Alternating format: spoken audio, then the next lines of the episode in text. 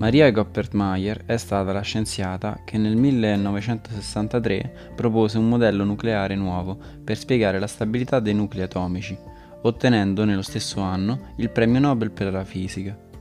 Maria Goppert è nata il 28 giugno 1906 a Katowice, in Alta Slesia, nell'odierna Polonia meridionale, che allora faceva parte dell'impero tedesco, da Friedrich Goppert, professore di pediatria, e dalla moglie Maria, insegnante di lingua e musica.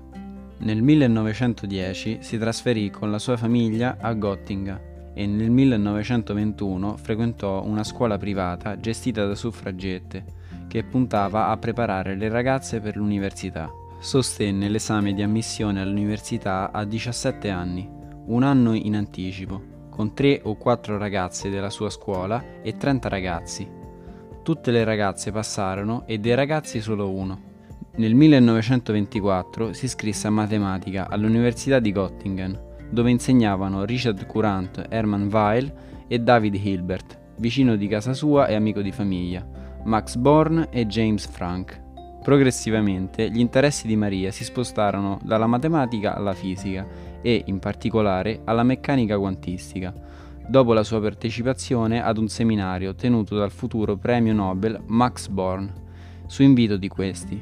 Per la sua tesi di dottorato, completata con Born e discussa nel 1930 davanti a tre premi Nobel, lo stesso Born, Frank e Windhaus, sui processi di emissione di doppio fotone, calcolò la probabilità di un elettrone, orbitante attorno ad un nucleo atomico, di emettere due fotoni, balzando in un'orbita più vicina al nucleo. Il suo calcolo fu confermato sperimentalmente nel 1960. La tesi venne definita più tardi da Winger un capolavoro di chiarezza e concretezza. In realtà, mentre formalizzava la sua teoria, Maria venne a conoscenza di un articolo di Axel Jensen e Suez, in cui, in modo indipendente, era proposta una soluzione sostanzialmente simile. Maria non conosceva all'epoca Jensen, fisico di Heidelberg, ma a partire dal 1951 si instaurò tra i due studiosi una feconda collaborazione, rinsaldata dai vincoli di amicizia, che culminò con il conferimento congiunto del premio Nobel nel 1963. Maria Goppert-Mayer è così entrata nella storia come la prima donna ad aver ottenuto il Nobel per la fisica teorica e come seconda in assoluto dopo Maria Curie. Durante gli anni di studio a Göttingen conobbe i fisici e i matematici più brillanti e promettenti dell'epoca, arrivati lì perché attratti dalla fama dell'Università Georg August, allora centro mondiale per la fisica e il nuovo studio della meccanica quantistica.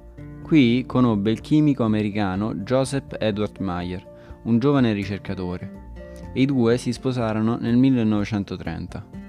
Dopo il matrimonio, i coniugi Meyer andarono a vivere a Baltimora, dove Joseph aveva ottenuto una cattedra alla John Hopkins University. Erano gli anni della Grande Depressione economica ed era impensabile che una donna potesse insegnare in un'università, anche se moglie di un professore universitario. Decise di continuare ad occuparsi di fisica gratuitamente, animata solo da una grande passione. Riuscì ad avere tutto per sé un piccolo ufficio nei locali del Dipartimento di Fisica e qui lavorò intensamente mettendo a disposizione la sua competenza matematica e la conoscenza della meccanica quantistica, allora praticamente sconosciuta alla John Hopkins. Geppert ed Herzfeld si impegnarono in alcune iniziative umanitarie per i rifugiati. Joseph Meyer nel 1937 venne licenziato. Meyer attribuì questo fatto alla relazione con la Geppert, che, essendo una donna in un'università ancora molto sessista e tedesca, in una nazione quasi in guerra con la Germania, non era molto ben vista dal preside della facoltà di fisica.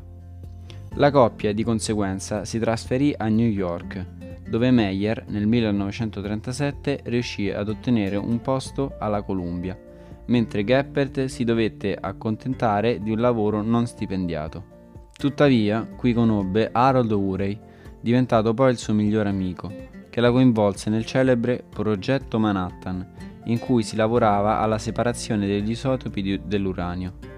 Incontrò Enrico Fermi, con cui collaborò allo studio della struttura elettronica degli elementi transuranici e lavorò per alcuni mesi del 1945 con Edward Teller a Los Angeles sui processi termonucleari. Nel 1946 il marito ottenne un posto di professore all'Università di Chicago e, ancora una volta, Maria lo seguì, lavorando come professore associato volontario, senza stipendio, all'Istituto di Studi Nucleari appena costruito, ora dedicato a Enrico Fermi.